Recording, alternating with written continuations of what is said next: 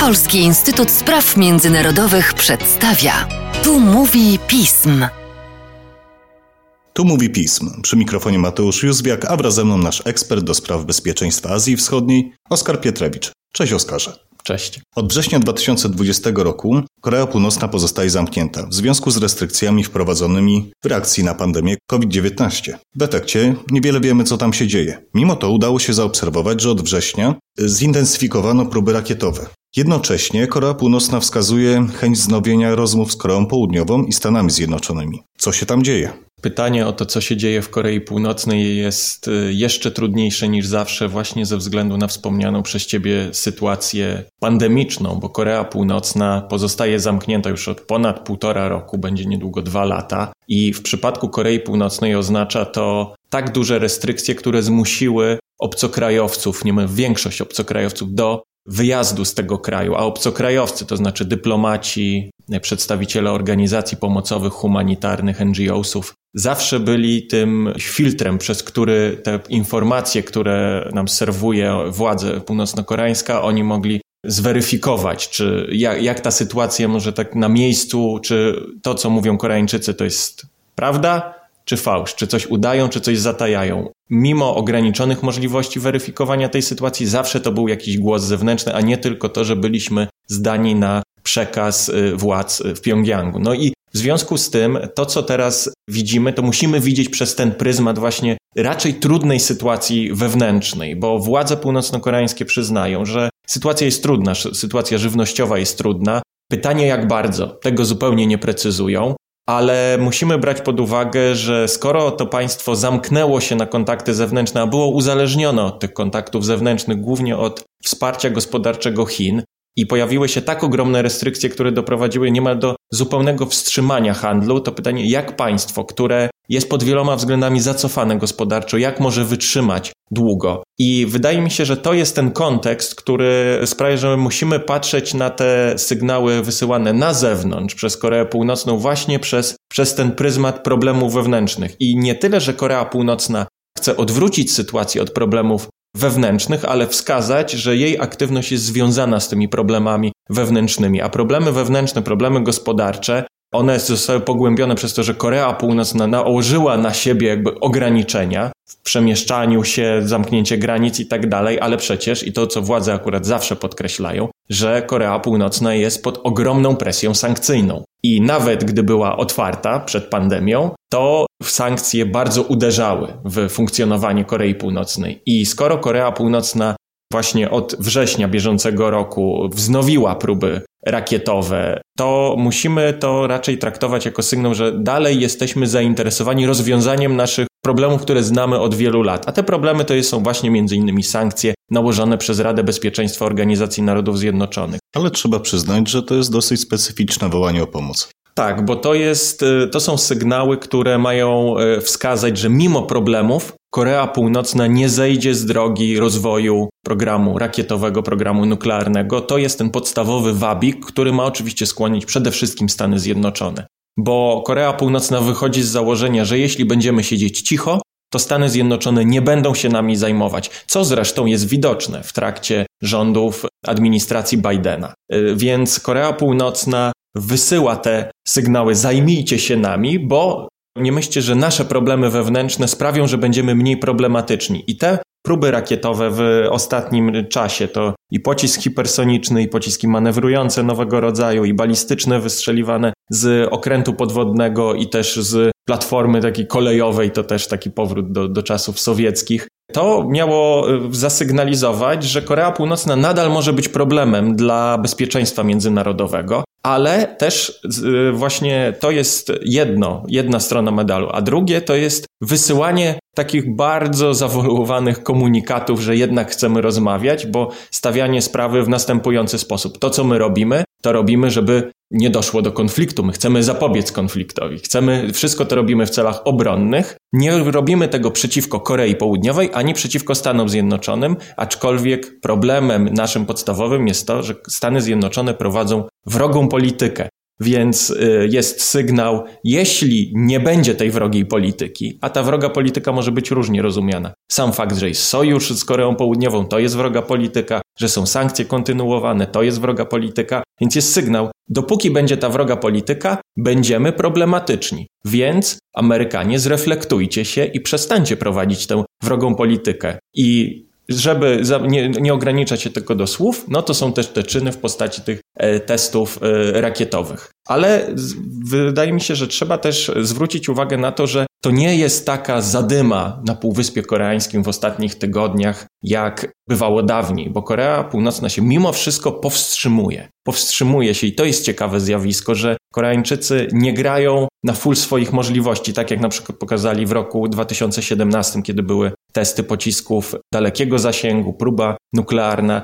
Tego nie mamy, tak, obecnie. Więc to też jest intrygujące, bo wydaje mi się, że to pokazuje, że oni nie chcą tak bardzo eskalować, jak mieli w zwyczaju, z dwóch powodów. Pierwszy to Korea Południowa. I to jest ciekawy bardzo kontekst. To znaczy, że w Korei Południowej mamy obecnie kampanię wyborczą przed y, wyborami prezydenckimi, które odbędą się w marcu 2022 roku. Więc parę miesięcy i będzie nowy prezydent w Korei Południowej. I pytanie, czy to będzie kontynuator prezydenta Moon zwolennika dialogu z Koreą Północną, czy wręcz odwrotnie, konserwatysta, który mówi, że trzeba zakończyć dialog z Koreą Północną. I Korea Północna dlatego moim zdaniem powstrzymuje się przed taką pełną eskalacją. Z jednej strony z powodów też tych problemów wewnętrznych, że być może nie stać teraz reżimu na to, żeby tak rozchulać to wszystko na, na całego, a z drugiej strony, żeby utrzymać wrażenie, że oni nadal są otwarci na dialog i w tym sensie zainteresować władze w Seulu,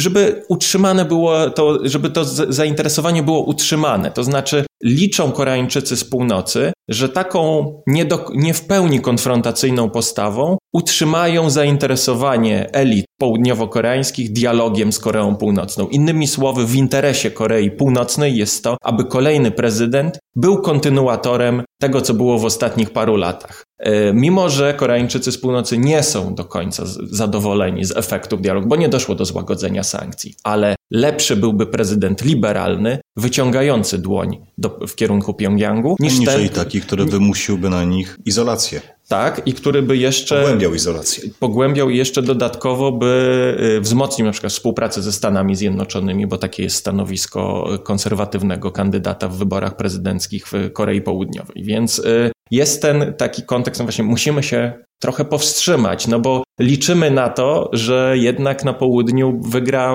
wygra kandydat nastawiony koncyliacyjnie wobec nas, a jeśli będzie koncyliacyjnie nastawiony, to może znowu zorganizujemy szczyty, może znowu będziemy nakłaniać Koreę Południową do ustępstw. I może skoro przez ostatnie lata się nie udało, to może w kolejnych latach się uda i że kolejny prezydent w Seulu będzie na przykład zdolny przekonać administrację Bidena do ustępstw w sprawie sankcji. Więc to jest bardzo, y, bardzo istotne. I jeszcze chodzi o to, że Koreańczycy z północy na swój sposób przestrzegają zobowiązań, do których sami się zobowiązali. A chodzi o zobowiązanie z 2018 roku, moratorium na testy właśnie dalekiego zasięgu i próby nuklearne. I oni ciągle to podkreślają, że my nałożyliśmy na siebie to moratorium, to jest nasze jednostronne zobowiązanie i co?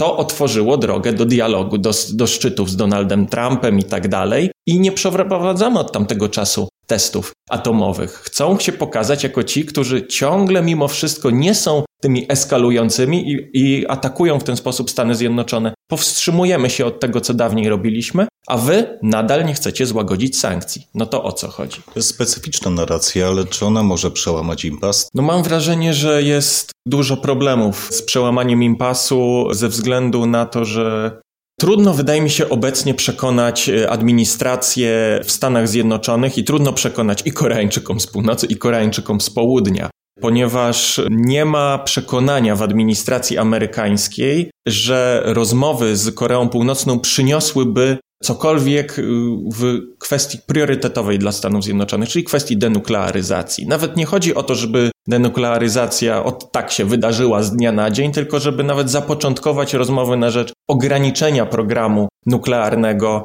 i rakietowego Korei Północnej. Więc wydaje mi się, że Amerykanie trzymają się tego, że mówią, rozmowy bez warunków wstępnych i zacznijmy od nowa. Tak? To znaczy, jest trochę odcięcie się, wydaje mi się, administracji Bidena od dorobku administracji Trumpa, że nie chce się y, wrócić do rozmów takie, jakie były w Hanoi.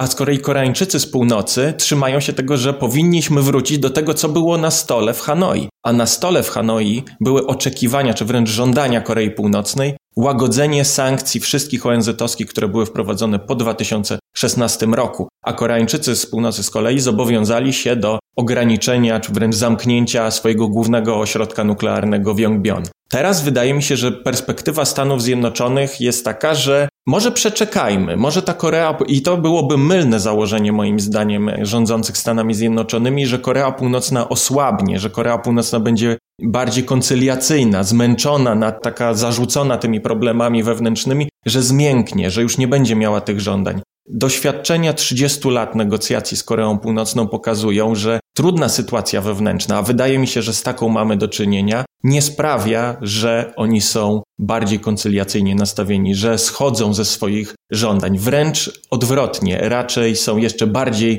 zdecydowani w negocjacjach, jeszcze bardziej są skłonni trzymać się tego swojego twardego stanowiska negocjacyjnego, więc e, mimo tego, że mamy ten impas trwający od lutego 2019 roku, od szczytu w Hanoi, Kima z Trumpem, to strony, mimo że się zmieniła administracja w Stanach Zjednoczonych, mimo że Korea Północna no, ma coraz więcej tych wewnętrznych problemów, to ciągle stoją przy swoich maksymalnych postawach, tak? Tylko, że i jedni i drudzy na swój sposób mówią, że w sumie jesteśmy otwarci na rozmowy, ale to jest pozorna otwartość, wydaje mi się. I szansą być może, ale to też z dużym znakiem zapytania, są igrzyska w Pekinie.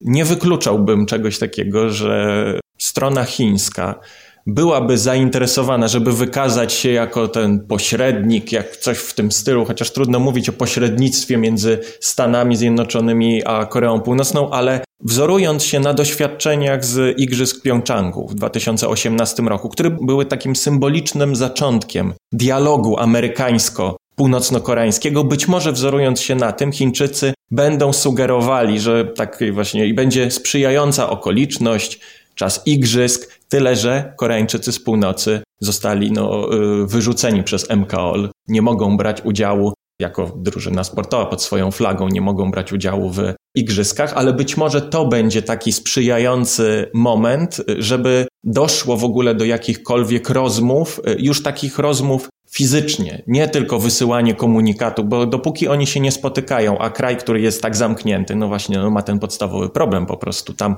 ani nie można pojechać, ani oni stamtąd nie mogą wyjechać, więc jest pytanie, jakimi kanałami można rozmawiać i być może ten kanał pekiński będzie y, wartościowy, ale to też będzie dużo zależało od tego w ogóle, jak będą wyglądały jeszcze w najbliższych paru miesiącach stosunki amerykańsko-chińskie, bo jeśli się okaże, że na przykład Amerykanie bojkotują igrzyska w Pekinie, a takie sygnały się pojawiają, no to się okaże, że Pekin nie będzie tym miejscem, gdzie dojdzie do jakiegoś kontaktu amerykańsko-północno-koreańskiego. No a inna rzecz ostatnio, o jakiej można wspomnieć, y, co może starać się jakoś przełamać impas, no to jest ten nasz wkład europejski. On jest bardzo skromny, ale jednak te rozmowy, które były w ostatnich latach Amerykanów z Koreańczykami z północy, Koreańczyków z północy z Koreańczykami z południa, to miało to swój element europejski. Na przykład delegacje tych państw i eksperckie, i rządowe spotykały się na przykład w Sztokholmie, w Helsinkach. Tutaj takie zaangażowanie w tym instytucji eksperckich, które organizowały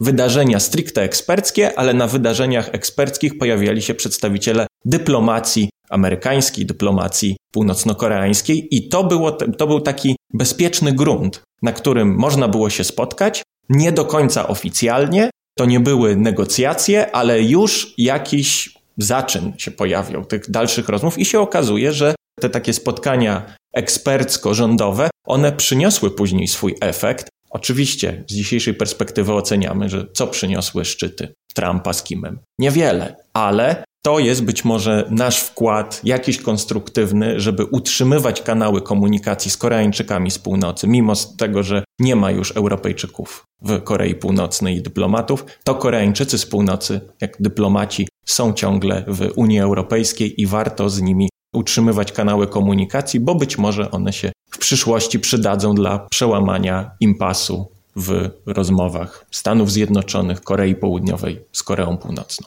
Zdecydowanie, Oskarze. Tymczasem dziękuję Ci za dzisiejszy podcast. Dziękuję. A Państwa zachęcam do śledzenia naszej strony internetowej, czytania najnowszych komentarzy i biuletynów, w tym tego Oskara Pietrewicza. Zachęcam do śledzenia naszych mediów społecznościowych i cóż, do usłyszenia.